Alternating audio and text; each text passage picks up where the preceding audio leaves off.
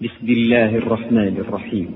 إذاعة طريق الإسلام على شبكة الإنترنت تقدم لكم إن الحمد لله تعالى نحمده ونستعين به ونستغفره ونعوذ بالله تعالى من شرور أنفسنا وسيئات أعمالنا، من يهد الله تعالى فلا مضل له ومن يضلل فلا هادي له، وأشهد أن لا إله إلا الله وحده لا شريك له، وأشهد أن محمدا عبده ورسوله. يا أيها الذين آمنوا اتقوا الله حق تقاته ولا تموتن إلا وأنتم مسلمون. يا أيها الناس اتقوا ربكم الذي خلقكم من نفس واحدة وخلق منها زوجها وبث منهما رجالا كثيرا ونساء، واتقوا الله الذي تساءلون به والأرحام إن الله كان عليكم رقيبا. يا أيها الذين آمنوا اتقوا الله وقولوا قولا سديدا يصلح لكم أعمالكم ويغفر لكم ذنوبكم، ومن يطع الله ورسوله فقد فاز فوزا عظيما. أما بعد، فإن أصدق الحديث كتاب الله تعالى، وأحسن الهدي هدي محمد صلى الله عليه وآله وسلم، وشر الأمور محدثاتها، وكل محدثة بدعة، وكل بدعة ضلالة، وكل ضلالة في النار. قال الله عز وجل: قد كانت لكم أسوة حسنة في إبراهيم والذين معه. ولا تتم الأسوة كما قلنا في المرة الماضية إلا إذا عرفت حياة المتأسى به، وعرفت الموضع الذي يتأسى به فيه، وماذا فعل وكيف بذل. لقد وصف إبراهيم عليه السلام في القرآن بأوصاف عديدة، من أجلها أنه أمة، فهو الرجل الأمة، أو هو رجل بأمة. إن إبراهيم كان أمة قانتا لله حنيفا ولم يك من المشركين. والأمة أي الرجل الجامع للخير كله. وقد وصفه الله عز وجل أيضا في آية أخرى فقال: وإبراهيم الذي وفى. قال له ربه: أسلم. قال: أسلمت لرب العالمين. فطالبه بصحة دعواه. وكل مدع لا بد أن يطالب بتصحيح الدعوة، وإلا فأكثر أهل الأرض أدعياء. قال: أسلم. قال: أسلم. قال: أسلمت لرب العالمين. ومعنى أسلم أي استسلمت، فلا يجوز لك طالما أنك آمنت بالله عز وجل ربا، وتعلم أنه أنزل كتابا هيمن على كل الكتب قبله، وبعث إليك رسولا جعله خاتم الرسل وأكملهم وأفضلهم، وجعل شريعته خاتمة لما أنزل على الأرض. فإن كنت تؤمن بذلك كله فلا يجوز لك إن كنت مسلما مستسلما أن ترفع قدما إلا إذا علمت أنه مأذون لك في رفعها، ولا تضعها على الأرض إلا في الموضع الذي أذن لك أن تضع قدمك فيها.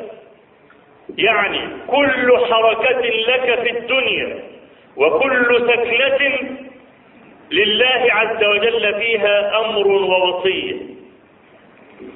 فإبراهيم عليه السلام لما قال له ربه عز وجل: ذر قال أسلمت لرب العالمين، فابتلاه في أهله وفي ولده وفي ماله فوفى في ذلك كله. أما بلاؤه في أهله فقد روى البخاري ومسلم من حديث أبي هريرة رضي الله عنه عن النبي صلى الله عليه وآله وسلم قال: لم يكذب إبراهيم عليه السلام إلا ثلاث كذبات، ثنتان منهما في ذات الله، وواحدة في امرأته. ثنتان في ذات الله لما قال إني سقيم، فنظر نظرة في النجوم فقال إني سقيم. لما أراد إبراهيم عليه السلام أن يتخلف عن قومه في يوم عيدهم ليحطم الأصنام، نظر نظرة في النجوم، وكان قومه يعبدون النجوم والأصنام ويعتقدون في تأثيرات النجوم، فعرض عليهم كأنما قال إن كوكب سقمي طلع، هناك كوكب إذا رأيته فذلك مؤذن بمرض، أو إني سأسقم أي سأمرض. فتولوا عنه مدبرين، فراغ إلى آلهتهم فقال ألا تأكلون، ما لكم لا تنطقون، فراغ عليهم ضربا باليمين. فهذه كانت في ذات الله محضة، لم يكن لنفسه فيها حظ. والثانية لما قال بل فعله كبيرهم هذا، ما جاء قومه ودخلوا المعبد ووجدوا الأصنام جذابا محطمة مكسرة، إلا كبير الأصنام علق الفأس على رقبته، فجاءوا فسألوه لما وشي به: سمعنا فتى يذكرهم يقال له إبراهيم.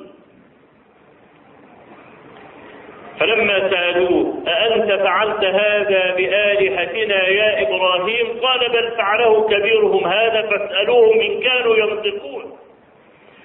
فهذا كان في الله محضا، لم يكن له فيه حظ نفس.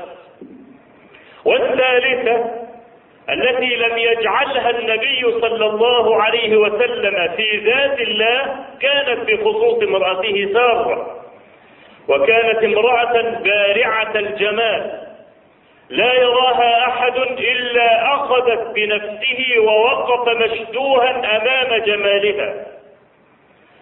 وكان للملك أو لهذا الجبار عيون وعسل، يبحثون عن أجمل النساء، ينزل البلد لأنه قد حرف البلد كلها وعرف نساءها جميعا. وكان هذا الجبار قد وضع قانونا بأنه لا يأخذ الأخت، يأخذ الزوجة ويأخذ الأم ويأخذ الخالة ويأخذ العمة، لكن الأخت لا. فعرف إبراهيم عليه السلام هذا المذهب، فقال لسارة: والله ما أعلم أحدا في الأرض يعبد الله غيري وغيرك، فأنت أختي في الإسلام، فإذا سألك فلا تكذبيني. ثم إن ذلك الجبار أرسل إلى إبراهيم: من هذه؟ قال هذه أختي. فلم يمنعه القانون الذي وضعه قبل ذلك أن يخالفه، طالما له هوى في ذلك. وكل قوانين أهل الأرض إنما يخالفونها لأهوائهم، لذلك لم يجعل الله عز وجل الحكم في دماء الناس ولا أموالهم ولا أعراضهم إلا له. فلم يعبأ بهذا القانون وأرسل إلى المرأة، فأخذها إبراهيم ثم تركها وقام يصلي. فلما رآها الجبار مد يده نحوها. أنا أرجو ألا ينسى أحد معنى العرض، معنى أن تؤخذ امرأتك إلى عدو وأنت تعلم ماذا سيفعل بها.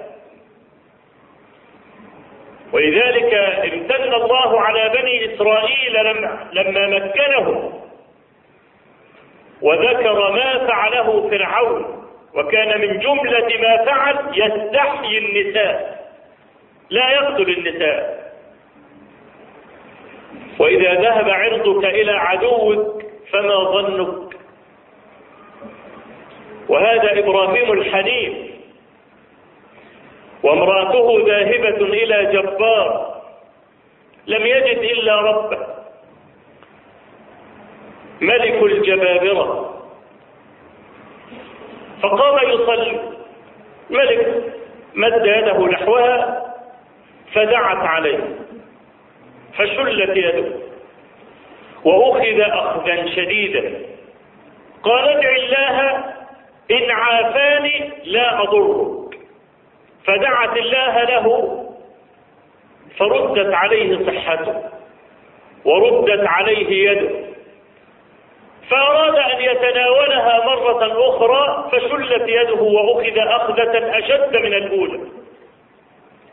كل ذلك 3 مرات حتى قال: ادع الله لي وألا أقربك. فدعت الله له فعوفي، فأرسل إلى العسل الذين جاءوا بها قال: ما جئتموني إلا بشيطان، هذا ليس إنسانا. ثم أعطاها هاجر فجاءت وإبراهيم عليه السلام قائم يصلي، فأشار إليها بيده. ما هي الحكاية؟ ماذا حدث؟ قالت: ألم ترى أو ألم تدري أن الله رد كيد الفاجر وأخدم وليده.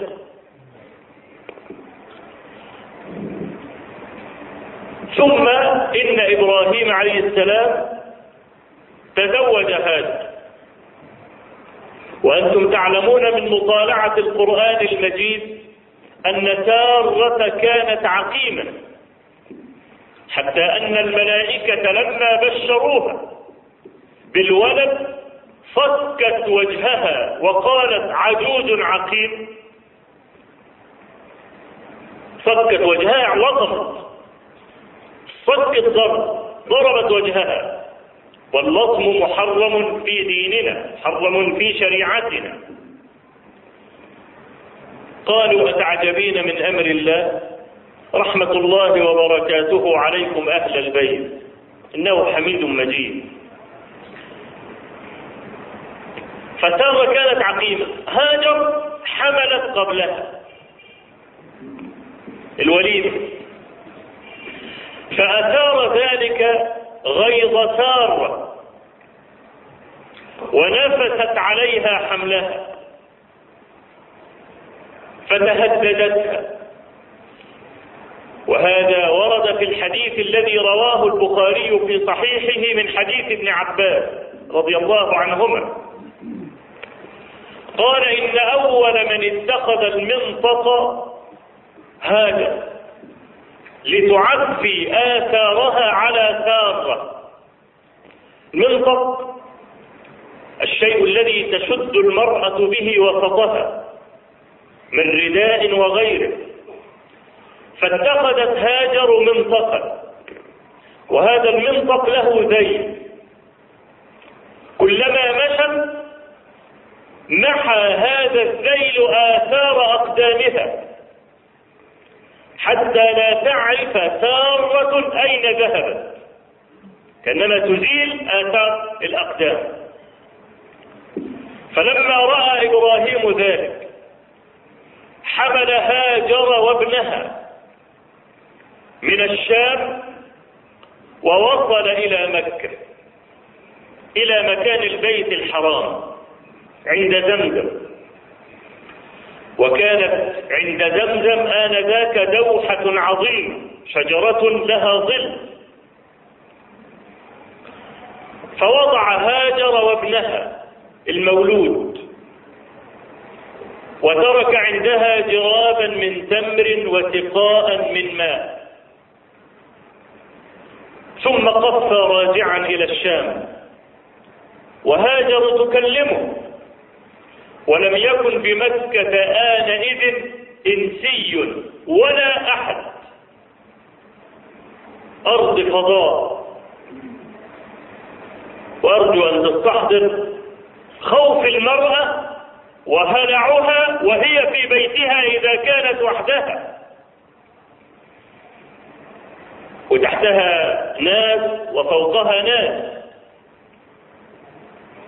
وتسمع ضجيج الناس في الشوارع، ومع ذلك فهي مستوحشة خائفة. فإذا وضعت هذه المرأة في صحراء لا آخر لها، والصحراء مظنة وجود الوحوش والعقارب والحيات والأفاعي، ومعها ولد رضيع جسمه لا مقاومة له، ضعيف كثير الأمراض والأسقام. وأكثر مرحلة الأولاد يذهبون فيها إلى الأطباء مرحلة اللي هي مرحلة الطفولة والرضاعة، يؤذيه كل شيء.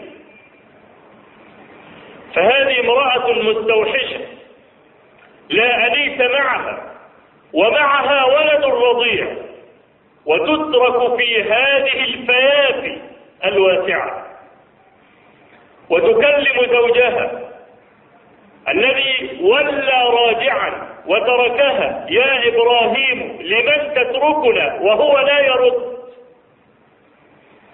حتى وصل إلى أعالي مكة وهي تجري وراءه وتسأل هذا السؤال: إلى من تتركنا؟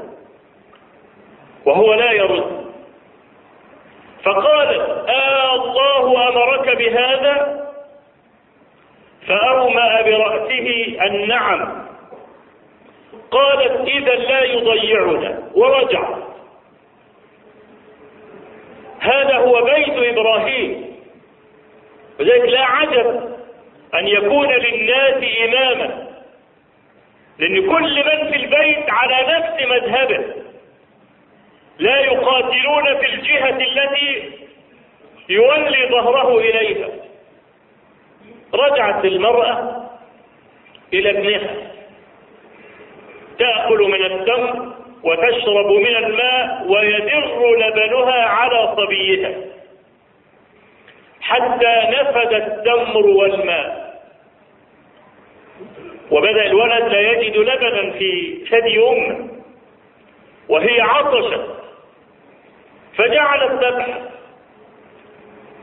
فكان أول شيء يليها جبل الصفا، فصعدت عليه ونظرت مد البصر هل ترى أحدا، فلم ترى أحدا، فنزلت وسعت حتى إذا استبطلت الوادي سعت سعي الإنسان المجهود. امرأة عطشة وفي حر مكة التي تشوي الجلود، ويشتد حاجة المرء هناك إلى الماء. سعت سعي الإنسان المجهود اللي هو وانت بتسعى بين الصفا والمروة، هذا الرمل، قفز الرجال يفعلونه دون النساء في هذه المنطقة. سعت سعي الإنسان المجهود، ثم واصلت سيرها حتى وصلت إلى جبل المروة. بين الصفا والمروة حوالي 400 متر 450 متر على نصف كيلو. فعلت ذلك، تنزل من المروة إلى الصفا، من الصفا المروة 7 مرات، حتى جاء جبريل عليه السلام وضرب الأرض بجناحه فانبجس الماء. أول ما رأته جعلت تحوطه، كأنها لا تصدق نفسها أنها وجدت الماء اللي هو سر الحياة وجعلت تحوض. قال صلى الله عليه وسلم معلقا على فعل هاجر: يرحم الله أم إسماعيل لو تركت زمزم لكانت عينا معينا. إنما خرج الماء من زمزم بقدر هذا الإبهام. ما زمزم اللي هو الدنيا كلها بتشرب منه، ومن لدن أم إسماعيل إلى الآن والناس يشربون ويحملون معه، وهذا كله الذي خرج من الأرض بقدر الإصبع. قال النبي صلى الله عليه وسلم: لو تركت زمزم ولم تحطها لكانت عينا معينا ظاهرة. أم إسماعيل لما الذي جعلها تسعى رأت ابنها ينشغل الموت بموت، فكرهت أن تراه وهو يتلطف، فانصرفت عنه ليموت بعيدا عن ناظريها، وسعت هذا السعي حتى انبجس هذا الماء المبارك، شربت وجر لبنها على صبيها. في بعض الروايات خارج البخاري أن جبريل عليه السلام قال لها: من أنت؟ قالت: أنا أم ولد إبراهيم. فقالت: إلى من وكلكما في هذا المكان؟ قالت: وكلنا إلى الله. فقال: وكلكما إلى كاف، أليس الله بكاف عبده؟ بلى. رجعنا إلى رواية البخاري: ثم قال لها الملك: لا تخشي الضيعة عليه، فإن لله عز وجل بيتا في هذا المكان يبنيه هذا الصبي وأبوه. وعاشت أم إسماعيل حتى جاءت رفقة من جرهم، فرأوا طائرا عائفا يطير في السماء، والطائر العائف أي الذي يحوم حول المكان الذي فيه ماء، ولا يدور الطير في السماء دورة إلا إذا كان تحته ماء. فقالوا: لعهدنا بهذا المكان وليس فيه ماء. واستدلوا على وجود الماء بدوران هذا الطائر، فارسلوا جريا أو جريين، رسولا أو رسولين، والجري هو الرسول أو الوكيل أو الأجير، ليستقصي لهم الخبر. فذهب فوجد أم إسماعيل ووجد الماء فأبلغه، فأتوا إليها وقالوا: هل ننزل عندك ونعيش معاك؟ قالت: نعم، ولكن لا حق لكم في الماء. قالوا: نعم. قال النبي صلى الله عليه وسلم: فألفى ذلك أم إسماعيل وهي تحب الأنس، أنست بهؤلاء وكونوا عدة دور وسكنوها،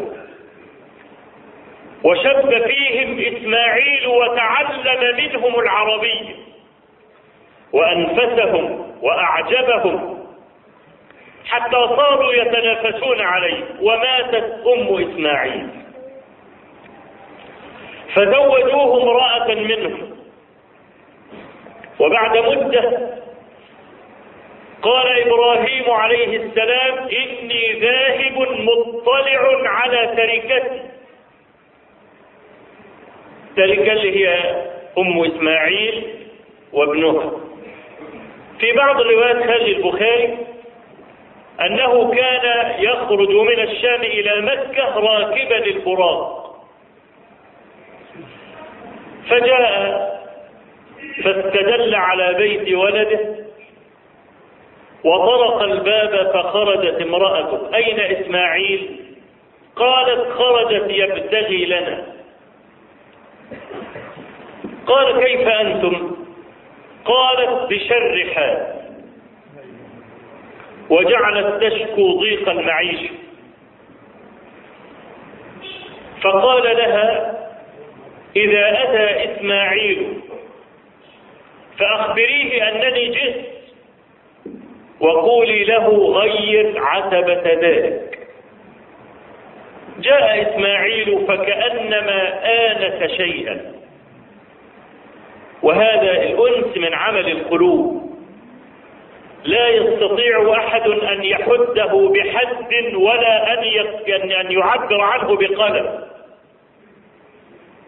آنس شيئا فقال جاء أحد؟ قالت نعم جاءت رجل صفته كذا وكذا. قال هذا أبي، هل أوصاك بشيء؟ قالت نعم، يقول لك غير عتبة ذلك. قال هذا أبي وأمرني بفراقك. فطلقها وقال الحقي بأهلك، ثم تزوج امرأة بعدها. وبعد مدة جاء إبراهيم عليه السلام ليطلع على تركته، فذهب إلى دار إسماعيل. أين هو؟ قالت خرجت يبتغي لنا. قال كيف أنتم؟ قالت بخير، وأثنت على الله عز وجل. قال ما طعامكم؟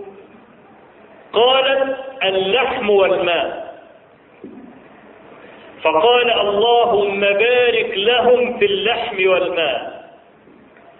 فقل أن يخلو بيت في مكة من اللحم والماء.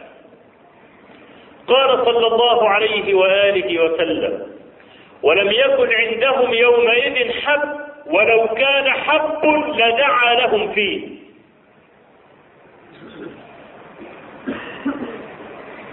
فقال لها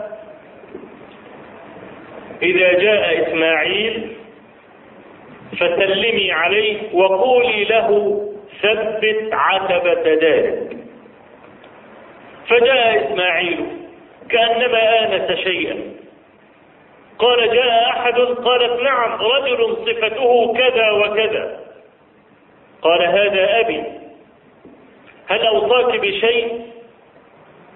قالت يقول لك ثبت عتبة ذلك. قال هذا أبي ويأمرني أن أمسكك. أرجو من الشباب أن يتعلم من إسماعيل عليه السلام، بعدما قال هذا أبي كان أول شيء نطق به هل أوصاك بشيء؟ وصية الآباء لا يضيعها إلا خسيس الحظ من التوفيق، لا سيما إذا كان الأب تبدو عليه ملامح التقوى ويصدر عن الشريعة، ليس متبعا لهواه وليس من عباد الدنيا، رجل مستقيم ولا يأمر إلا ببر. فأول شيء سأل عنه إسماعيل سأل عن وصاة أبيه ونفذه. الآباء أوسع تجربة من الأبناء، ليس ضروريا أن تقع في الشر حتى تعلم أنه شر. العاقل هو الذي يضم تجارب الناس إليه دون أن يقاسيها، والتجربة معتبرة شرعا. ألم تر إلى النبي صلى الله عليه وآله وسلم لما عرج به إلى السماء ولقي موسى عليه السلام، فقال له موسى ماذا أعطاك ربك؟ قال أعطاني 50 صلاة. قال سر ربك التخفيف فإن أمتك لن تستطيع، إنني جربت الناس قبلك. جربت الناس قبلك، التجربة يرجع إليها وهي معتبرات شرعا، فالوالد أوسع تجربة وأبعد الناس عن الغش الوالد مع ولده. الولد يغش أبوه، نعم، ويكذب عليه ويسرقه بل ويقتله ليله، ويغشه في النصيحة ويضحك عليه، لكن الأب لا.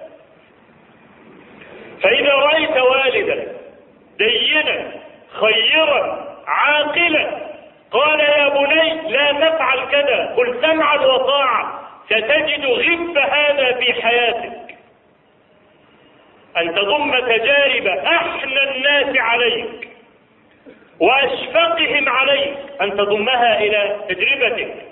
وكلما نفذ الولد وصاة أبيه كان ذلك دالا على نضوجه. أقول قولي هذا وأستغفر الله العظيم لي.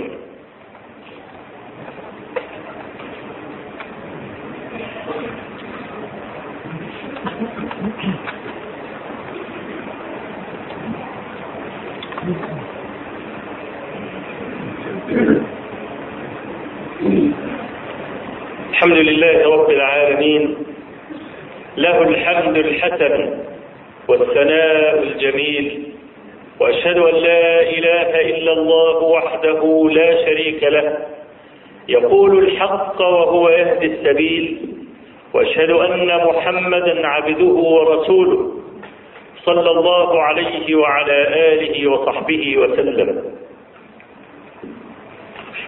ثم إن إبراهيم عليه السلام جاء بعد ذلك، وكان إسماعيل تحت دوحة يبري نبلا، نبل يعني زي جريدة بيبريها بسكين، فلما رآه فعل معه مثلما يفعل الولد مع والده والوالد مع ولده، أي أنه اعتنقه وضمه واحتضنه. ثم قال يا إسماعيل إن الله أمرني أن أبني بيتا هاهنا، وكان مكان البيت إذ ذاك مرتفعا على رابية تأتيه السيول فتأخذه يمنة ويسرا. فقال له إسماعيل افعل ما أمرك ربك. فجعلا ينقلان الحجارة، وإبراهيم يبني من القواعد وإسماعيل يناوله الحجارة، وهما يقولان ربنا تقبل منا إنك أنت السميع العليم، حتى ارتفع البناء فجيء بحجر وقف عليه إبراهيم ليتمم البناء، فهذا هو الحجر الأسود. هذا ما ذكره الإمام البخاري رحمه الله في جزء من حياة إبراهيم عليه السلام. ثم ابتلي إبراهيم في ولده إسماعيل، وإسماعيل أكبر من إسحاق، وجاء إلى الدنيا قبل إسحاق. وكان إبراهيم إذ ذاك قد تجاوز 90 من عمره،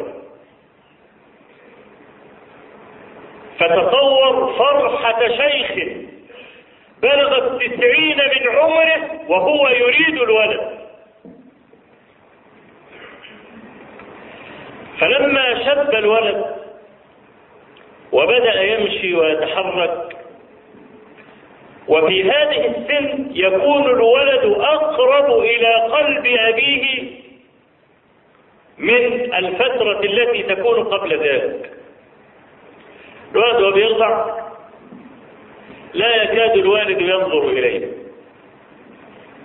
إنما الفترة التي تحتضن الأم فيها ولدها وتحبه بشدة هي فترة الرضاع والتي تليها مباشرة. أول ما الولد يبتدي يمشي ويبتدي يتكلم ويلاغي يتعلق به أبوه ويحب، فإن سعى معه وأخذه المساجد والولد حفظ القرآن والكلام ده يحبه أكثر ويتعلق به أكثر. فلما سعى إسماعيل، ويقول بعض المفسرين كان ابن 13 سنة، سعى معه وتحرك، قيل له اذبح ولدك، وهو الذي يباشر الذبح بيده. يا ليته ذبح بعيدا عنه، تقل المقاسات والمعاناة. أم إسماعيل لما رأت إسماعيل بيموت تركته وسعت.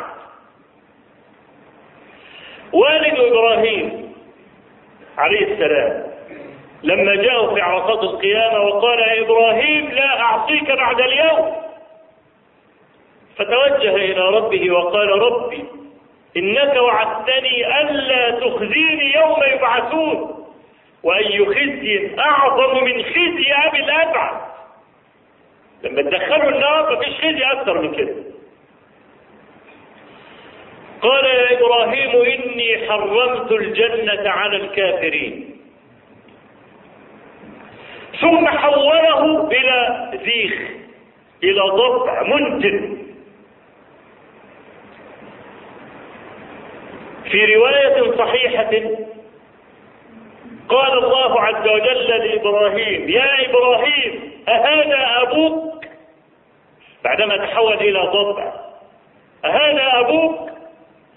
قال لا والله، فأخذ بقوائمه فرمي في النار تخفيفا عنه.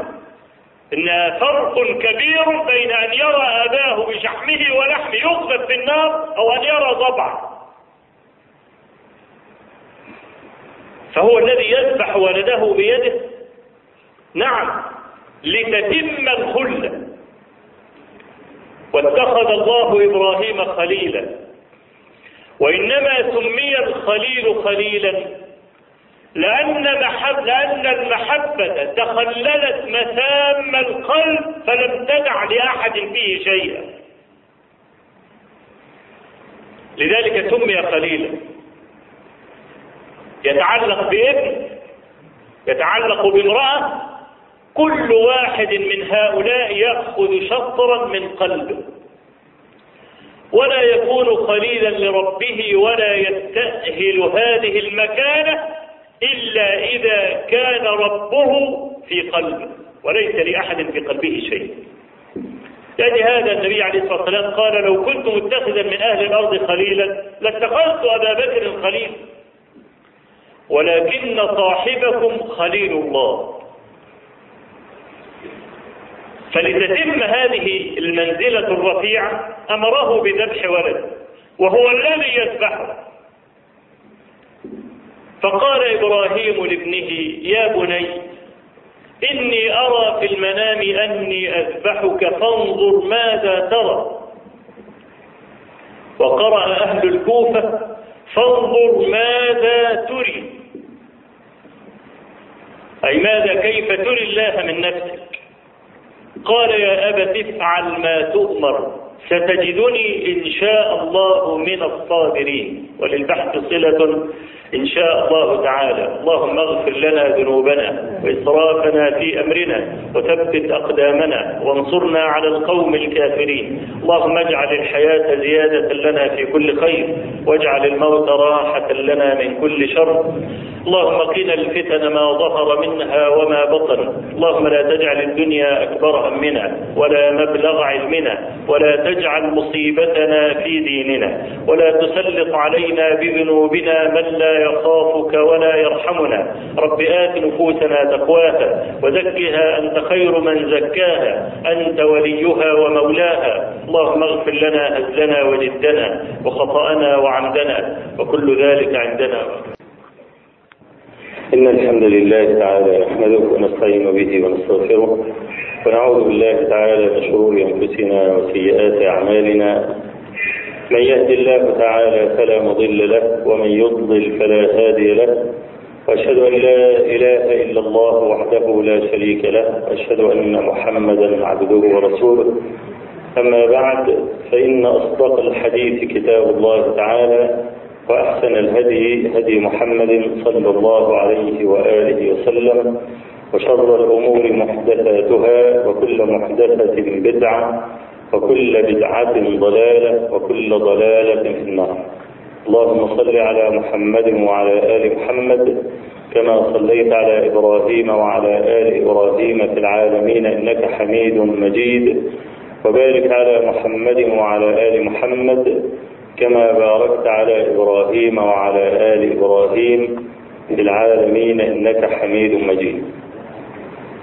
بيت إبراهيم عليه السلام بيت نموذج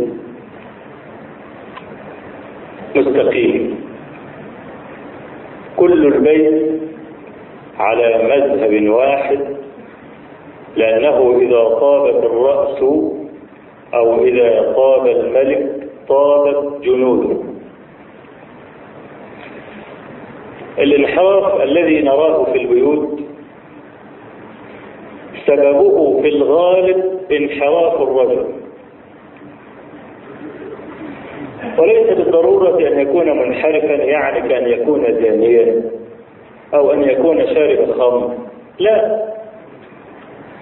مجال الانحراف أوسع بكثير من هذه الأمثلة. الانحراف أصله ترك الاستقامة، أصله ترك الاستقامة. قال الله عز وجل لإبراهيم عليه السلام: أسلم، أي لا تفوض إلى نفسك من أمرك شيئا إلا ما أذنت لك فيه.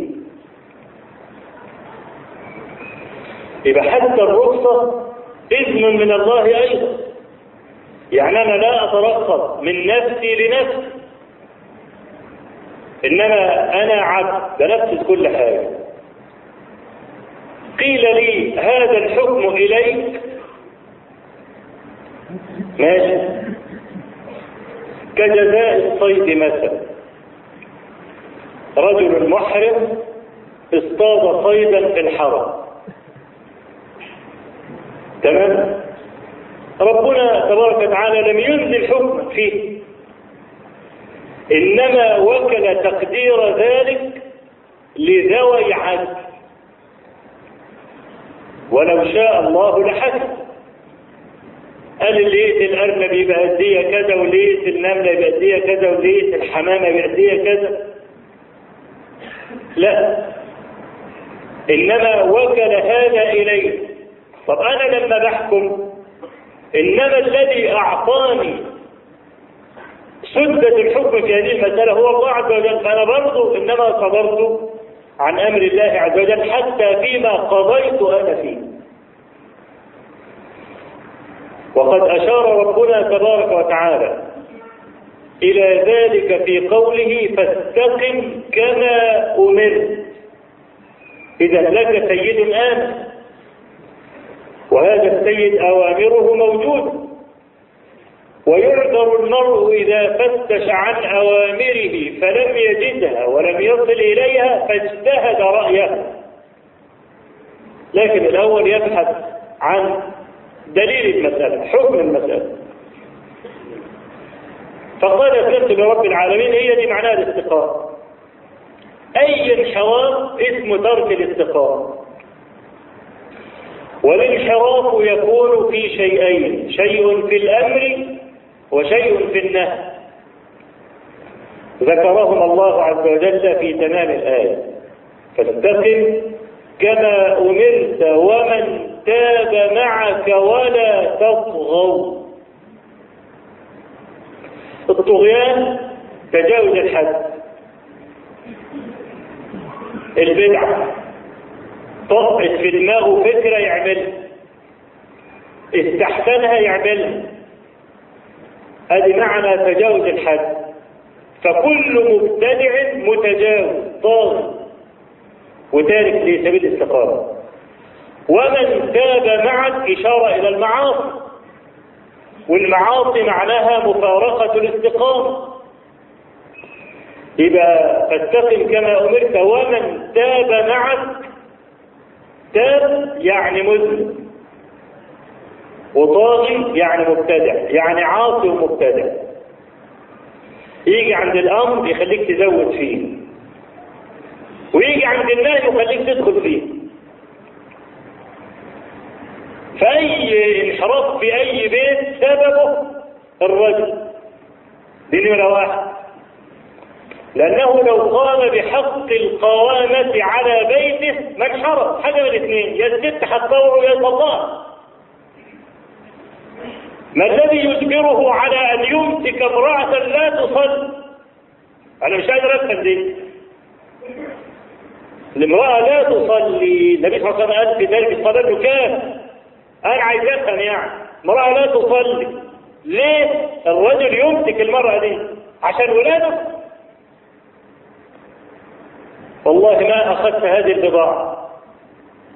نوح عليه السلام لما قال لي ربنا عز وجل رب إن ابني من أهلي، قال يا نوح إنه ليس من أهلك، إنه عمل غير صالح، ولد الفاسد مش محسوب من نسلك، ياخد اسمك في الدنيا وياخد ميراثك وياخد كل حاجة، لكن يحال بينك وبينه في الآخرة. عشان كده ربنا بشر الذين آمنوا إنه مفيش حد من المؤمنين هيخسر عياله. قل إن الخاسرين الذين خسروا أنفسهم وأهليهم يوم القيامة. مرة واحنا في السجن كان معانا شاب من أسوان، وأسوان أنت عارف بقى 18 ساعة سفر من أسوان للقاهرة، وكان بقى كل أسبوع الأهالي بقى يجوا ليه؟ للمساجين، يزوروهم، اللي شايل بقى زواده واللي جايب مش عارفين الكلام ده، ويروحوا يقابلوهم بقى زيارة سلك ولا زيارة بطانية، فقه بقى ربنا يعافيكم منه، ها؟ ونرجع بقى متهللين فرحانين والكلام ده لصاحبنا اللي مفيش حد من أهله بيشوفه. أنا ما عرفت معنى الآية دي إلا لما شفت صاحبنا مقطوع من شجرة ملوش أهل، والكلام ده في الدنيا يعني، إنما في الآخرة ده في جنة ونار، والأمر جد وليس بهذا. فيوم الذين آمنوا ربنا سبحانه وتعالى كما جمعه في الدنيا يجمع في الآخرة. هو الأب نزل عياله على إيه في الدنيا؟ الرجل التقي ده مش جمعهم على الله، فالله عز وجل لا يفرقهم في الآخرة. والذين آمنوا واتبعتهم ذريتهم بإيمان، هو ده الشرط، ألحقنا بهم ذريتهم وما ألتناهم من عملهم من شيء، كل امرئ بما كسب رهين. يبقى الولد الفاسد مش محسوب معاه، واحد بينه وبين مراته مشاكل دائما ولا فائدة، في البال 20 سنة مشاكل، لا عارف يصلي ولا عارف يصوم ولا عارف يشتغل. أنا عايز أفهم يعني الرجل ده مجتمع مع الستين في الدنيا ليه؟ ما هي المصلحة؟ ده لو تاجر معاه في تجارة ولا في محل كان زمان وزعوا الشركة من زمان، لما يتخاصموا مع بعض في التجارة بيفصلوا من بعض. الدنيا دي صغيرة مش مستاهلة. آخر الطب الكي لما يكون الرجل قام بواجب القوامة على امرأته كما أمره الله عز وجل، وجد الست مش معاه على نفس المذهب، يشوف واحدة في الدنيا الواسعة العريضة دي على مذهبه عشان يعني يمضي إلى الله بالسلام. لكن نفضل نناقش في بعض، العملية كلها 60 سنة ولا 70 سنة، الجو اللي المسكين سنه 30 سنة، مات سنه 60 سنة، غبي يناقش فيها 30 سنة، يعني مدة حياته مناقشة. أنا عايز أعرف ده يوصل لإيه؟ معاه إيه؟ ده لما يوصل إلى الله معاه إيه ده؟ الجهاد بتاعه الكبير ده عشان ايه بقى؟ واوعى يكون برضه المساكين دول فاكرينهم هيطلعوا ذريه مستقيمه، لا، الذريه برضه هتطلع زيهم الا ان يشاء الله شيئا. الام بتكره الواجب بتسرق من وراه وبتعلم العيال يسرقوا من وراه وتعمل العمله تقول اوعى تقول لابوك تمام. والراجل يجي رايح في حته يقول للواد انا رايح حاجه بس اوعى تقول لامك خلاص. الواد لا في قد ولا في اب ولا في ام، يطلع الولد زيه لا الى هؤلاء ولا الى هؤلاء. ايش هتضيع عياله وضيع نفسه؟ حاجه اكثر من هذا النكد واكثر من هذه الملاحات. والحياه دي مزرعه، دي راس مالك. لما يكون واحد عمال يبدد راس ماله كل ما يدخل السوق يطلع خسران، ده هذا جدير ان يخسر راس ماله. فاحنا بنبص لبيت ابراهيم عليه السلام مش هنلاقي فيه معطيات كتيره، انما هنلاقي معطيات عند نبينا صلى الله عليه وسلم. كل حاجه دونت وسجلت بحيث انك وان جهدت لا تستطيع ان تعرف عن اي نبي عشر معشار ما تعرفه عن نبينا صلى الله عليه وسلم. يعني القدر اللي انا قلته ده هو ده اللي نعرفه عن ابراهيم عليه السلام، وقدر اخر قليل في الدنيا، ان هو مثلا ابتلاه الله في ماله، ابتلاه الله في ماله بالكرم. كان إبراهيم عليه السلام هو أول من ضيف الضيفان، وما كانش يعرف ياكل لوحده، لازم يدور على حد ياكل معاه تمام. والكريم مبتذل، ما عندوش تحويش، ما عندوش وافر في فلوسه. واصل الكرم ده مستلزم للحلم، الاثنين دول ماسكين في بعض كده اهو، ما يسيبوش بعض ابدا. لا ترى بخيلا الا عجولا ضيق العطن، ولا ترى كريما الا حليما، يجود بماله ويجود بحلمه. وقد وصف الله عز وجل ابراهيم بالحلم، إن إبراهيم لأواه حليم، أواه كثير التأوه، ودي برضه علامة رحمة ورحمة. كثير المواد يتوجع لكل واحد يشوف، أي واحد في مصيبة يتوجع، أواه من الواحد لما يقول أواه إذا يعني حصل له حاجة، اتقطع صباعه شو شيكة بشوكة، واحد أذاه يقول دي أصلها أوه. فإن تأوه وتفجع وكل ما يشوف منظر يصعب عليه ويعيش معاه بقلبه يبقى إيه؟ أواه. فكان مبتلا في ماله بها، لم يكن ماله ملكا له، زي الصحابة كده. كما قال ابن عمر: لقد جاء يوم وما أحد أحق بديناره أو درهمه من أخيه. لما كانت الأخوة كده، لأن الأخ أغلى حاجة في الدنيا، الأخ. طب الإخوات ينفع يكرهوا بعض ليه؟ السبب الأصل، عرفش يربيهم. أخ أول حاجة ترد على الإنسان عند المصائب، يتعاطى له الأخ على طول. وربنا عز وجل قال: ما يفر المرء من اخيه. اول حاجه بدا بها الاخ، قبل الاب والام والزوجه والولد. اغلى حاجه في الدنيا اخوك. فلما كانت الاخوه مستحكمه في الزمان الاول، كان اللي بيفتح حاجه من السوق ما كانش بيعتبر دي فلوسه، هي عاريه عنده. لو واحد اتعذر قال له عايز يشيل الدهون، كان المال ده فابتلاه الله عز وجل في ماله. ونكت يسيرة عرفناها عن إبراهيم عليه السلام في حياته. بقية الأنبياء قلما نعرف شيئا عنهم بعيدا عن مضمار الدعوة. شوف موسى عليه السلام على كثرة ما تردد ذكره في القرآن. الجانب الشخصي من حياة موسى عليه السلام يعرف صوت القصص، لما راح وثقل البنتين وراح واشتغل أجيل لمدة 10 سنين وتزوج المرأة. حاجات بسيطة خالص. إنما نبينا صلى الله عليه وسلم تمت الأسوة بآخر نبي، ما عادش حد هيجي بعديه، وهو نبي الناس من لدنه إلى يوم القيامة. فكل شيء في حياته مكشوف. لكن الكلام عن إبراهيم عليه السلام هو الذي جرنا أن احنا ننظر إلى بيت إبراهيم. في صدق في البيت، الراجل ما بيكذبش، المرأة مش ماسكاله شوية زلات، لا صادق. ولذلك لما جاء حطها في الموقف الرهيب الصعب اللي يعني أشجع الشجعان يقع على الأرض ينطوله، لما يقعد في صحراء مكة لوحده وحيث بقى الوحوش والحيات والأتاع والكلام ده، وما يجيليش حد مطلق ولا يشوف بني آدم. تقول المرة دي تطلع تجري وراه وتقول له الله أمرك بهذا، يقول لها كده براسه بس، مش محتاج بقى يقعد يقنع بقى ويجيب مقدمات ويجيب أدلة.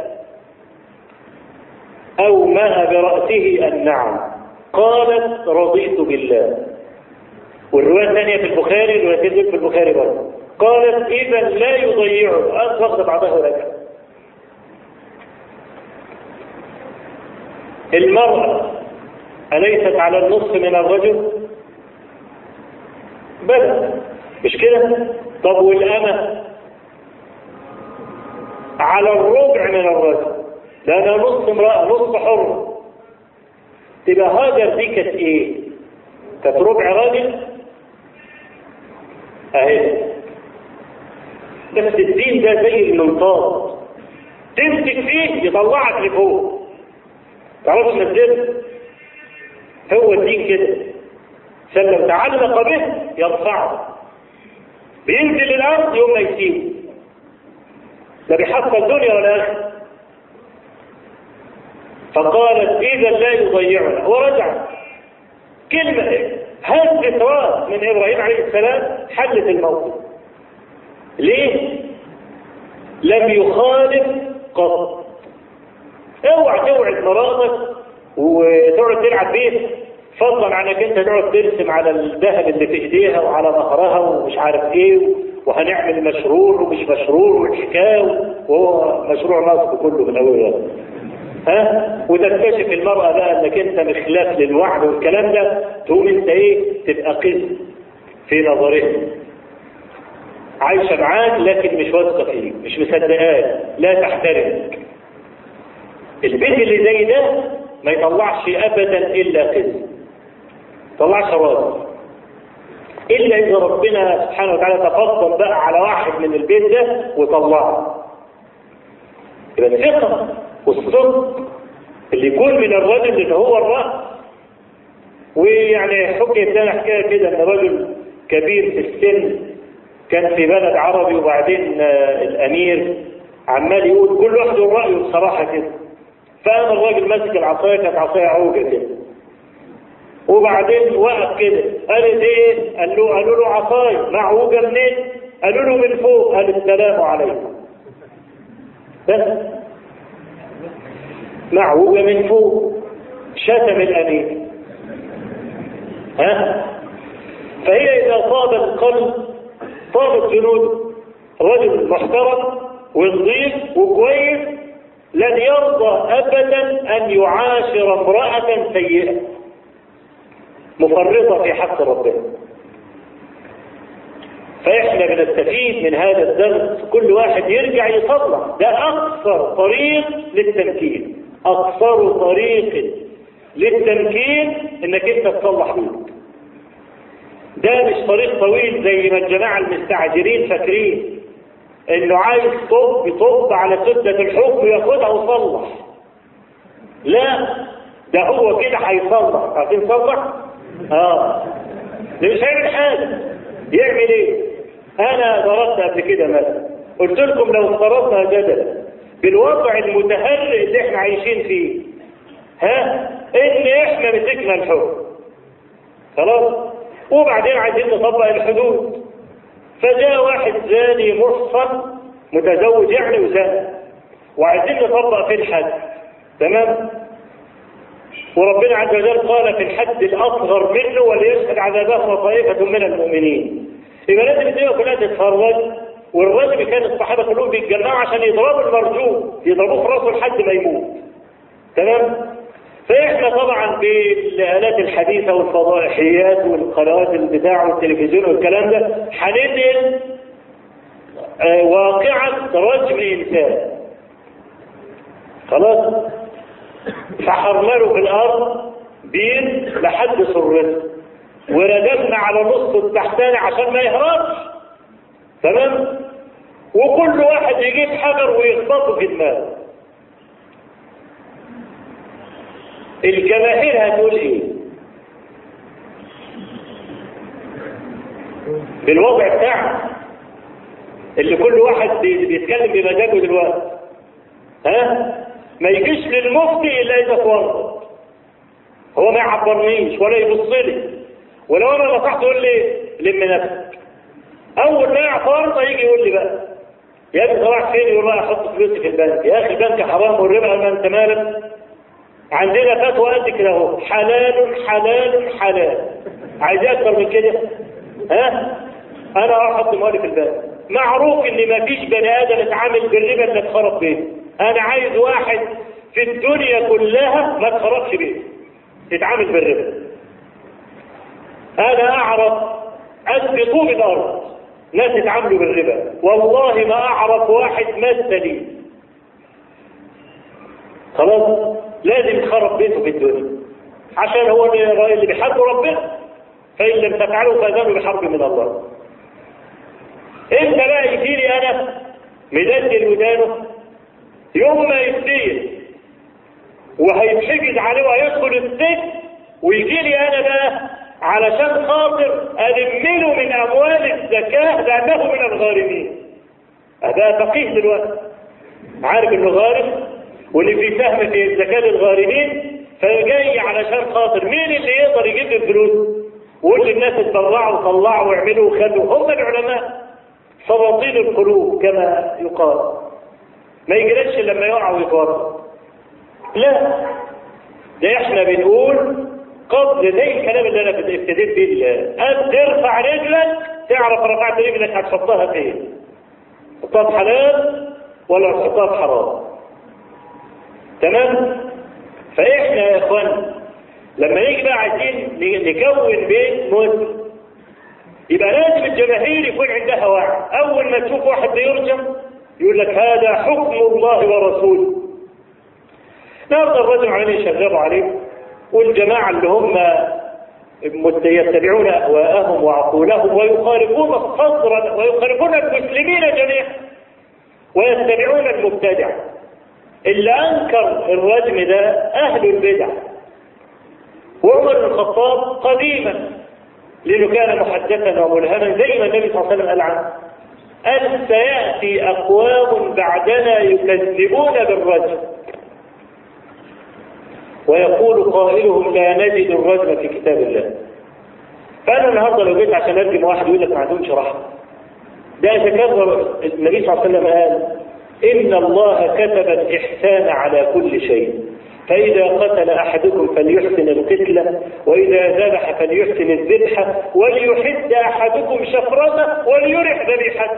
يقول لك البهيم العجماء يقول لك ما تجيبش كده تلمة كده وتقعد بقى ايه تعمل فيها كده تعذبها، ها؟ لأن كده مش إحسان، كده غلط. يوم يجي على الموحد اللي بيقول لا إله إلا الله، بس يا دوبك يعني غلط غلطه وضعف في مره كده وزنه، طب اذبحوه، ها؟ يعني عملوه عمله البهيم واذبحوه بدل ما انتوا بتعذبوه وعمالين تخبطوه براسه وفراسه بالحجاره. الكلام ده مش كلام برضه الجهل ممكن ينطلع عليهم الكلام ده؟ ينطلع عليهم الكلام ده. هيقول لك ازاي بقى بيرحم البهيمه ويعذب المسلم؟ هو المسلم ده لما زنى ارتد يعني؟ هو احنا لما بنقتله قتل رده ولا قتل حد؟ بنقتله قتل حد، يعني بيقتل هو مسلم برضه، بل بالعكس ممكن يطلع تطلع روحه في الدنيا على الجنه عز، زي ماعز. هو ماعز ابن مالك، هو ايه جنايته الوحيده اللي عملها في حياته اللي عرفها؟ انه زنى مره واحده. فسجل اسمه في كتب الحديث انه زاد. تمام. فلما جاءوا وقال انا زنيت، فقال له انظر ما تقول. قال له انا زنيت، بعت لاهله، قال لهم عقله سليم ولا عقله؟ قالوا ما علمنا به بقى. شوف الاحتياط برضه، يعني مش هقول له ياخدوا ايه، لا استثنى الاول هل يعرف معنى الزنا ولا لا؟ لان في ناس ما يعرفوش معنى الزنا، ممكن يكون عقله خفيف مش متصور المساله الكلام ده، ماشي. فلما شهد على شيء 4 مرات ورجل، النبي عليه الصلاه والسلام ايه؟ قال لقد رايته في الجنه يسبح. اهو زنى. والمرأة اللي هي برضه لما جت قالت إني زنيت، قال لها برضه ارجعي، قالت لعلك تريد أن ترددني كما رددت معك. لا والله هي حبلى من الزنا، فإن ما قلتش أنا حبلى من الزنا، إنما هي بقى إضراب ضمير الغائب، هي عار الزنا عار، ها هي حبلى من الزنا. لا لحد بقى ما تولدي ولد. قال لها طب وابنك؟ رضعيه رضعته، ها قال لها لا روحي لحد ما جات ولد. كل ده وهي عايزه يقام عليها الحد عشان تتطهر للنار الاخره، لحد ما الولد جاء في ايده كسره، ماتت لقمه خبز كده وماشي ورم. تمام. قام واحد من المسلمين واخده عشان يدخلوا ورجم المرأة. النبي صلى الله عليه وسلم قال عنها ايه؟ والله لقد تابت توبه لو وزعت على 70 من اهل المدينه لوسعت. كيف وقد جازت بنفسها لله عز وجل. تمام. فده رجل زاني حده ان يرضى بالحجاب. ليه بقى؟ ايه الفرق؟ انك مفيش مصلحه في تعذيب الحيوان. هو انت لما تجيب سكينه دي وتقعد تذبح فيه ربع ساعه، ها ايه الفايده من الموضوع؟ ما هي الفايده؟ مفيش فايده. انت عايز تذبحه وتاكله خلاص، يبقى ان الله كتب الاحسان على كل شيء، خلص قليل. ها لكن هذا الزاني انا عملت فيه كده ليه وغلطت عليه العقوبه؟ علشان يرتدع الحي. وبعدين الزاني المحصن والزانيه المحصنه الفساد في زناهم خفي ومنتشر. امراه متزوجه زانت حملت، الراجل يقدر يعرف اللي في بطنها مش ابنه؟ ما يعرفش. هيطلع الولد ده من ماء غيره ينسب اليه في محارم وفي ماء بيقسم وفي احكام مترتبه على ان ده ابنك وده مش ابنك. تمام. جمله الاحكام المترتبه دي كلها هتظهر. لكن الزاني غير المحصن العقوبه كانت خفيفه. ليه؟ لانه بيتكشف على طول. بنت بقت سايب وما اتجوزتش منين؟ يبقى زاني. عشان كده التلقيع لا يجوز، لان ده فيه غش. انا راجل رايح اتزوج امراه بنت يعني عفيف ما مسها احد قبلي، في ناس ما تحبش كده ويحدث انه يتزوج امراه سيد خنيته كده زي سعد بن عباده رضي الله عنه. وفي ناس من ده انا بقى ليا رغبه كده، فهذا حقي، دخلت ودفعت المهر مضاعف والشروط اللي هم عايزينها والقايمه والقاعده والمؤاخذه واللي هم عايزينه، علشان عايز النوع ده هو عايز الست ده اهي تقوم تخدعني. عشان كده لو اكتشف الرجل مثلا ان المرأة اعترفت على نفسها بجهل وغباء بعد ما اتجوزت، واعترفت على نفسها انها تتسيب وعمل التريع والكلام ده، له المهر كله ملهاش حاجة. ليه؟ لان حصل غرر بقى وخداع والكلام ده للراجل خلاص. فعلشان الجريمه بتتكشف بسرعه بالنسبه للبكر، كانت المساله ايه؟ يجلد ويغرب سنه، جلد 100 جلده ويغرب عن البلد سنه، ينسى يروح مكان ثاني من عن المكان اللي عايش فيه. فده حكم الله. ومستقر اهل السنه والجماعه مجمعون على هذا. احنا بنشوف الجرايد والفرع بقى العالم بقى اللي هم ايه الجماعه المغول الجدد المهاجمون لتراثنا وديننا. طب ايه ما يدفوا الحصون بتاعتهم ويكتبوا ويتكلموا عن كتب السنه والكلام ده، من جمله ما انكروا الرجم. فانا النهارده بقول لك اهو انا مسكت اهوت وحبيت اطبق حد الرجم، هلاقي الجماهير دي كلها او كثير جدا من الجماهير مش موافق على الموضوع ده. يعني المساله محتاجه لتوجيه. دور العلماء دور خطير. العلماء ينبغي ان يكونوا جميعا متكاتفين لا متنافرين، ما يجيش واحد يهد اللي الثاني بيبنيه وبعضهم يحسد بعضه، لا، كل واحد على فهمه. والعالم الموسوع انتهى زمان ان هو تحطه في النحو يبقى هو اول واحد في الصرف، اول واحد في الشريعه، اول واحد في اصول الفقه، اول واحد في اصول الحديث، اول واحد. لا، ما عادش الكلام ده. لم يعد مجموعا الا في افراد لا تخلو الارض منهم ان شاء الله، لا يعلمهم الا الله. لكن الذي نعرفه من علمائنا ومن العلماء السالفين ما فيش حد اتبع فيه هذه المعاني ذات الاجتماع الذي كان في العلماء الاولين. ليه؟ يعني أسباب كثيرة. فإذا كل عالم على فرق، ده بيشتغل في الأصول وده بيشتغل في المواعظ وده بيشتغل في العربية والكلام كلهم بيكملوا بعض ويلتقوا جميعا على الزوج عن حياض هذه الشريعة. يبقى احنا بنقول يا جماعة الخير أقصر طريق إلى التمكين لكن انت تراجع بيتك مرة ثانية، شوف مراتك مقصرة ايه انت مقصر فيه الأول، ها؟ تروحش بقى يقول لك انا حاطط التلفزيون في بيت عشان تتفرج على الماتشات ده. وليه احنا راجل لا اترك المسجد وليه اخ مفتاحي وبتاع والكلام ده، يقول لك الماتشات دي ما اقدرش اسيبها وحاطط التلفزيون، يقول لك اصل انا حاطط البتاع ومش هخسره ومش عارف ايه. ده ابنك يلعب ب 10 دقايق، ها؟ وهيلعب هو هتشفر وهيشفر التشفير، ها؟ وهيعمل كل حاجه، وكفايه انك انت قدامه اللي انت عايزه بتعمله. لا، الاب يبقى لازم بيت خلاص وينزل يلحق اخر الصلاه كشهود الاخير. ليه؟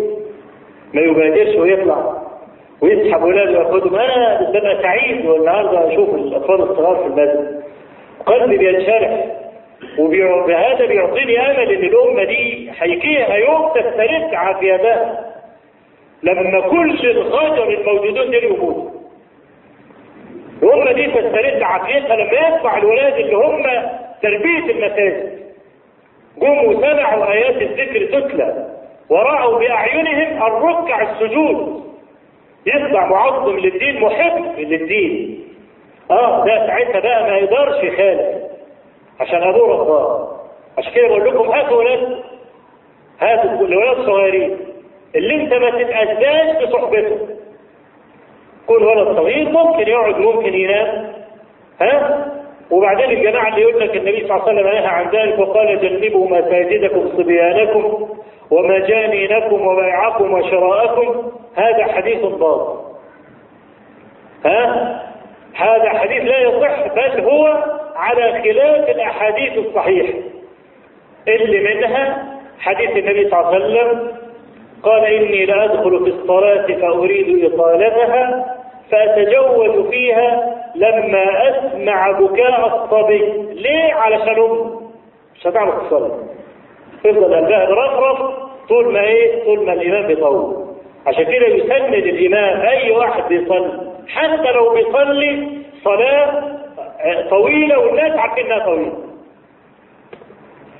ويصل إلى سمعه بكاء صبي يستحب له أن يركع،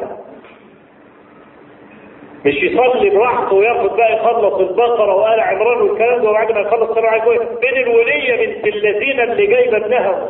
ما تتراجع بينك وتقعدوا، ها؟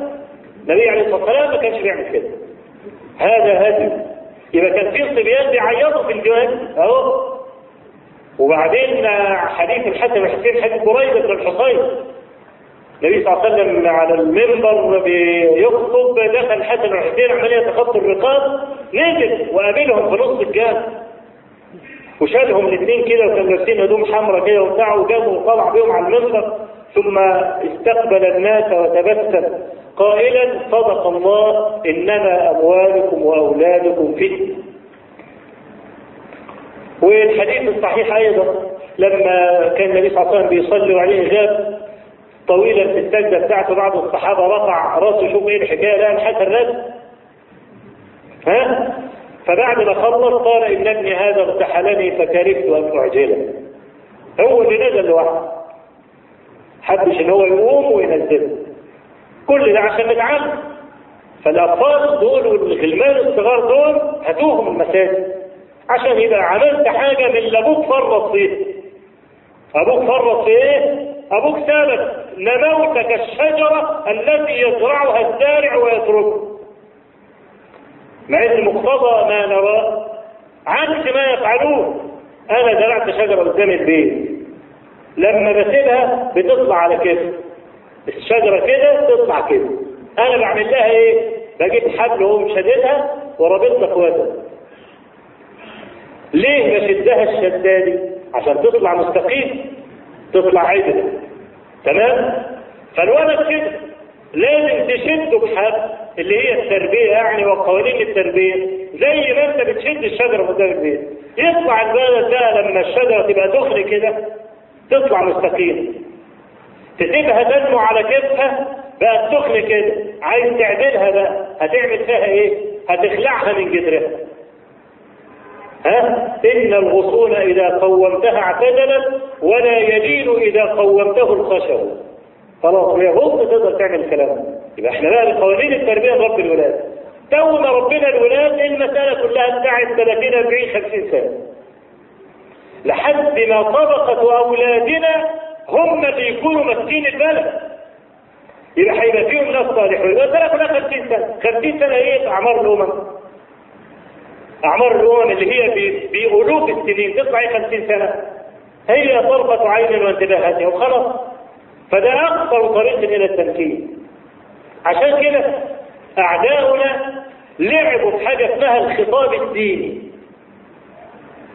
بيشتغلوا كتير كده في الجرايد عن الخطاب الديني وتجديد الخطاب الديني والكلام ده. اقول لكم الملعون،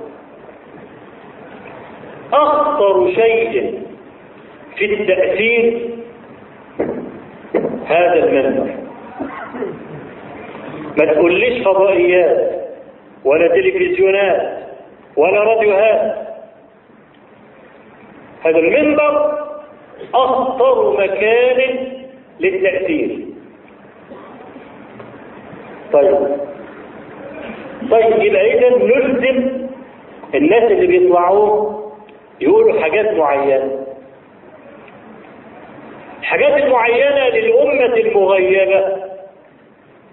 الكلام في آيات الرجاء وأحاديث الوعد، وتذكر الجنة تذكر النار كل سنة مرة. ليه؟ الحالة غلط والناس مش لاقيه تاكل وماشيه بتكلم نفسها، ولو عملت له كده هو ينط في كرش خلاص. نار ايه اللي بيتكلموا عنه؟ ها؟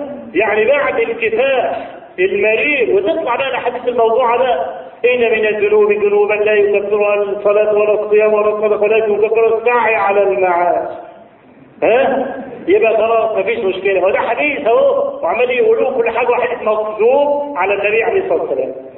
يبقى السعي على المعاش خلاص، يبقى ده يكفر بقى، ضيعت الصلاه لميتهم كلهم، الصلاه الخمس في اخر النهار وكذا. السعي على المعاش ده ايه؟ ده حاجه جديده جدا، بيعمل اللي الصلاه ما تعملوش، تمام؟ وتطلع الاحاديث ويطلع النمط ده. اتكلم عن الترغيب والترهيب، اذا اتكلمنا عن مشاكل الامه يبقى نتكلم في السياسه. ها؟ يبقى كده لا يجوز. لا، احنا ديننا عباره عن جنه ونار. وبعد الصلاه الاوقاف الثاني كتاب خطط لمده 3 شهور. لمده ايه؟ 3 شهور، يعني عشان يوفر على الخطيب البتاع، يديله عنوان الخطبه، عناصر الخطبه، وبعدين يديله كلمتين كده والراجل ايه؟ يحبش الموضوع، تمام؟ كان من ضمن الخطط دي خطبة بعنوان تراب الوطن. بعنوان تراب الوطن. وبعدين جاب الحديث المشهور الصحيح أن النبي صلى الله عليه وسلم لما خرج من مكة نظر إليها وقال والله إنك لحب أرض الله إلى الله وحب أرض الله إلي، ولولا أن قومك أخرجوني منك ما خرجت. قال لك يا حب الوطن. احنا بنقول لا، الكلام ده غلط، سواء كان عامدا أم غير عامد. هي مكة دي أحب إليك ولا مصر؟ طب دي مصر بلدك، ها؟ طيب أنا رجل ليبي ولا رجل سوداني ولا رجل جزائري ولا مغربي، بلدي أحب إلي أم مكة؟ مكة. ليه؟ لأن النبي صلى الله عليه وسلم ذكر علة الخيري فيه، قال إنك أحب أرض الله إلى الله. عشان كده هي أحب الأرض إلينا وإن لم نكن من أهلها وإن لم نكن من سكانها، ها؟ وهذه الأرض لي أحب الأرض إلى الله، كانت في يوم من الأيام دار كفر قبل ما النبي عليه الصلاة والسلام يفتحها في فتح مكة، وهي كانت دار كفر، كانت أحب الأرض إلى الله أيضا. فمفيش علاقة أبدا ما بين الحديث وتراب الوطن. المنبر ده مسؤولية الصاعد عليه مسؤولية خطيرة، ما ينينش الناس، ده مهمته صح الناس، ما يجيش الواحد يسمع بقى كلام وأحاديث موضوعة ومكذوبة والكلام. عشان كده أنا أقول لأولياء الأمور أولى الناس بالرعاية وأولى الناس بالنفقة هم الذين يصعدون هذه المنازل. وزارة الأوقاف أغنى وزارة مصر، أغنى من وزارة البترول. وزارة الأوقاف في فترة من الفترات كانت مدينة الدولة. ليه؟ لأن كان في ناس يوقفون ألوف الأسدنة على المساجد وعمل الخير والكلام، اسمها الأوقاف عشان كده. فهي وزارة غنية. أنا مش قادر أفهم إذا كانت الوزارة مش قادرة توفر لكل رجل يصعد المنبر مكتبة، فلا أقل من إنها تعمل في كل مركز في المحافظة مكتبة عمومية. يجي الراجل اللي هو بيصنع المنبر ده يلاقي كتب يقرا فيها.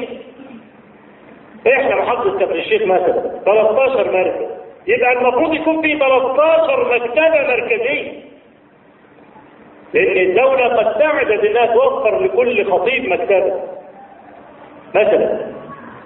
طب يبقى مكتبة اللي يدخلها يلاقي حد راجل ذاتي وكويس، لكن مش لاقي كتب يقرا فيها، يطلع ده يقول ايه؟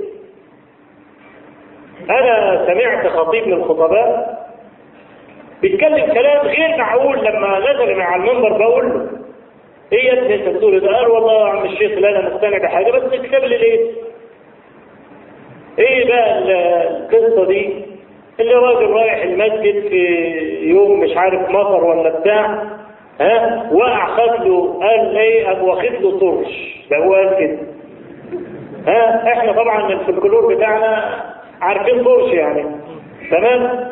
لقى واحد كده قام شايله كده وايه وقام موديه جامع، خلاص قال له والله كتر خيرك وطبطب عليك كتر خيرك يلا ندخل نصلي. لا ما اقدرش ادخل. ليه ما ادخل؟ ده انت اللي جبت الجامع. قال له ليه؟ ما اقدرش ادخل. قال له انت مين؟ قال له انا ابليس. ابليس؟ ايه ده انا لو قاعد افجر القصه وبتاع يمكن خيالي ما يجيبش العمليه دي.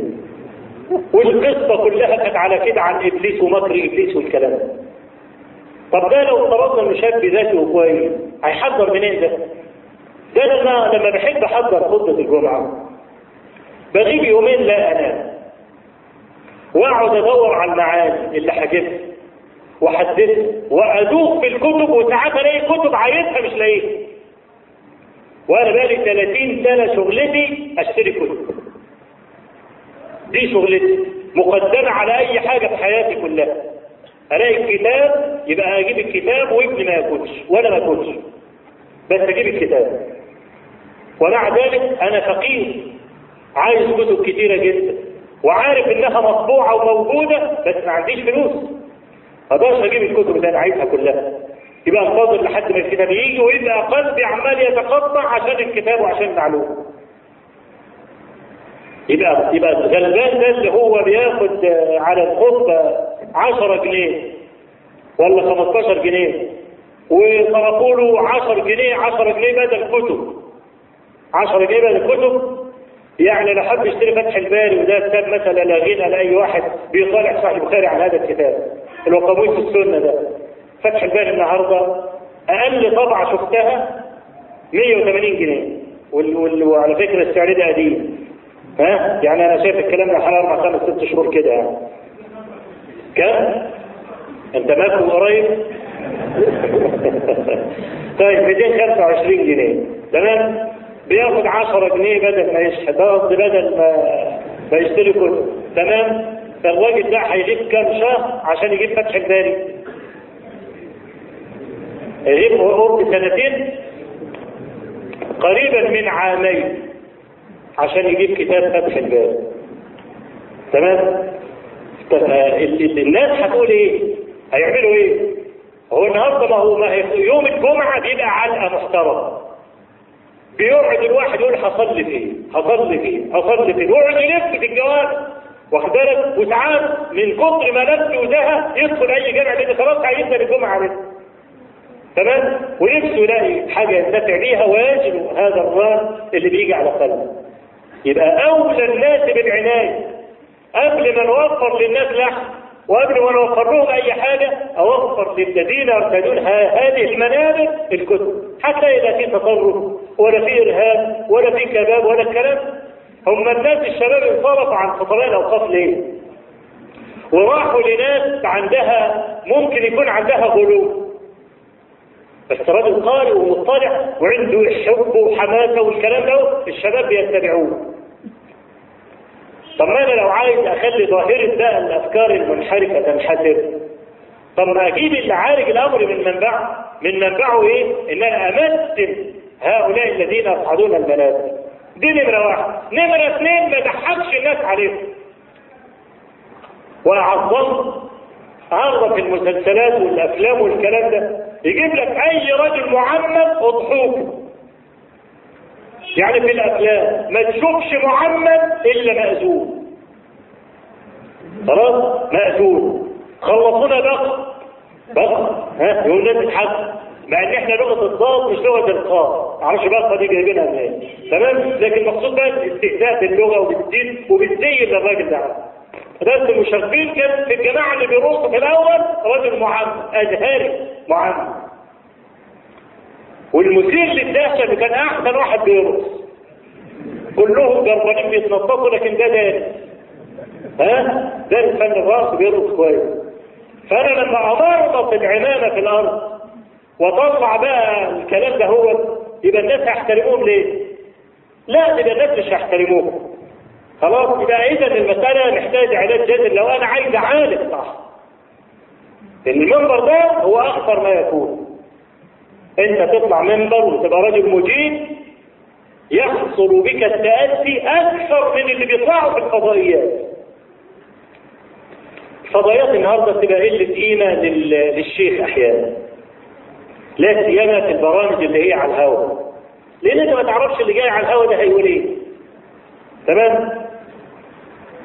الو، مكالمه على الهواء، ممكن اتكلم الشيخ؟ ايوه يا شيخ. ايه العك اللي انت بتقوله يا عم الشيخ؟ ها؟ طبعا على ايه هيقفل عليك؟ يكون قال الكلمتين اللي عايزها، ها؟ واحيانا بيكونوا مرتبين، ها؟ احيانا بيكون انا كنت شغال في الاذاعه وعارف يعني، احيانا بيكونوا مرتبين، ها؟ يعني مثلا لما يكون مثلا في برنامج من البرامج وعايزين نقول فكره معينه من افكار، نقول الاثنين وصاد ولام وعين اطلبه، واللي قاعد على السويتش يحجز الخط له، تمام؟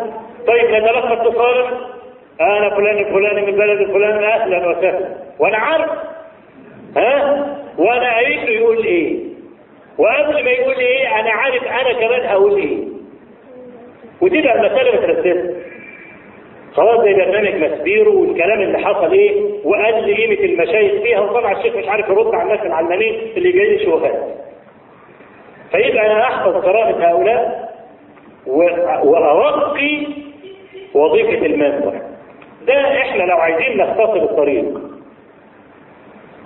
خطباء الاوقاف فيهم ناس مجيدون وفيهم ناس افاضل وانا اعرف كثيرا منهم عن قرب وبيشتكوا من قله الكتب.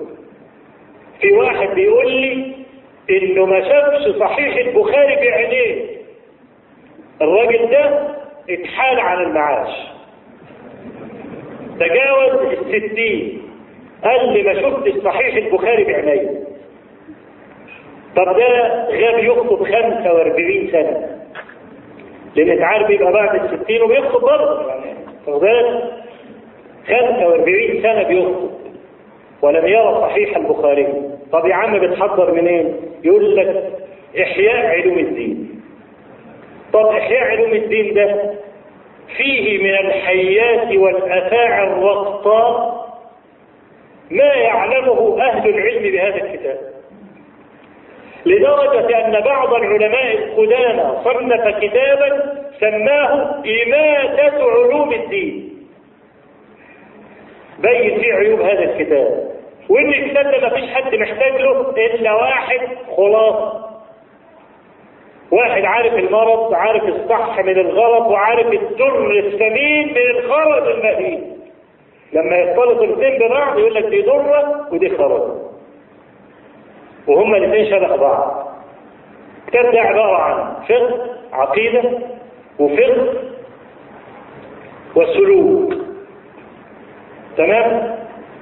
العقيدة أشعار لم يكن عن عقيدة القرون الأول 3 دلوقتي. الفقه أخذوا من غيره، أخذوا من كتب الفقه المتخصصة، أخذوا فقه ابن علم الدين ليه؟ ها؟ وهو ده كتاب في الفقه مختصر، يعني كلمة ونص كده. تمام؟ اتفضل السلوك. السلوك الغزالي كان صوفي. تمام؟ أضف إلى ذلك أنه كان مزج البضاعة في الحديث. ما عندوش فكرة عن الحديث الضعيف من الموضوع من الكلام. جاء الحافظ زين الدين العراقي وعمل 3 كتب لتخريج كتاب الإحياء لما لقى مع الدنيا بحالها والناس كلها عماله تقرا فيه، قال لك لما خرج الأحاديث ده يخرج الأحاديث يعني كل حديث يذكر يقول لك أخرجه فلان وصحيح ولا ضعيف. تمام؟ عمل التخريج الكبير وهذا لم يتمه زين الدين وفقد، واغلب التخريج ده موجود في اتحاف السادة المتقين شرح حلم الدين. تمام؟ للمرتضى. عمل التخريج الاوسط واللي هو موجود مطبوع مع حلم الدين النهارده، يعني اللي عنده كتاب حلم الدين يلاقي كده ايه هامش كده واحاديث، ها تخريج الحديث والتخريج المصغر. فالتخريج الاوسط ده والوسط ده هو اللي موجود على الكتاب. ومع ذلك قلما واحد يقرا في الاحياء يبص في الهامش تحت عشان يشوف العراقي قال ايه عن الحديث، هل قال موضوع ولا منكر ولا ضعيف ولا لا اصل له ولا اي مرتبه من المراتب اللي المحدثين بيصفوها الاحاديث. تمام؟ فالسلوك في الكتاب ده من اكثر الكتب كذبا على رسول الله صلى الله عليه وسلم، لأنه أخذ كتاب قوت القلوب وحطه كله بتاع المجد وحطه كله في حلم الدين، والمجد ده ما كانش عنده فكرة عن البطيخ برضه. كتابه كله موضوعاته إلا ما ندعو. تمام؟ فإذا إيه اللي في الكتاب عايز أفهم يعني؟ إيه اللي في الكتاب؟ حكايات غريبة وأحاديث باطلة ومش عارف إيه الكلام ده.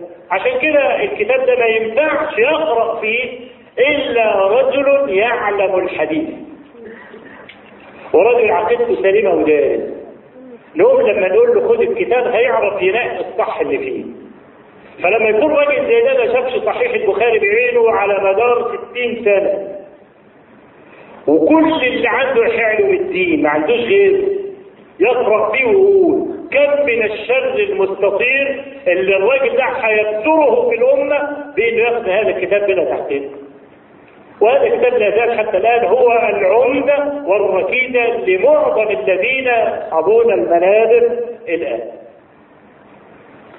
الكلام في الاصلاح كلام كثير، ونرجو ان يجد هذا الكلام آذانا صغيرة. احنا بنحب البلد، بنحب مصر زي ما بنحب بلاد المسلمين، وعايزين لها رقي ولا ترتقي وتطلع لفوق، وأعداها ما يكونلهمش اي هيمان عليه. يعلم الله عز وجل مني واعلم من اخواني الاخرين الذين ينتطون صخرة المنازل ويتكلمون بحرارة قد لا تعجب بعض المستمعين ان هؤلاء يحبون هذا البلد اكثر من الذين يتشدقون ويغنون بحبها.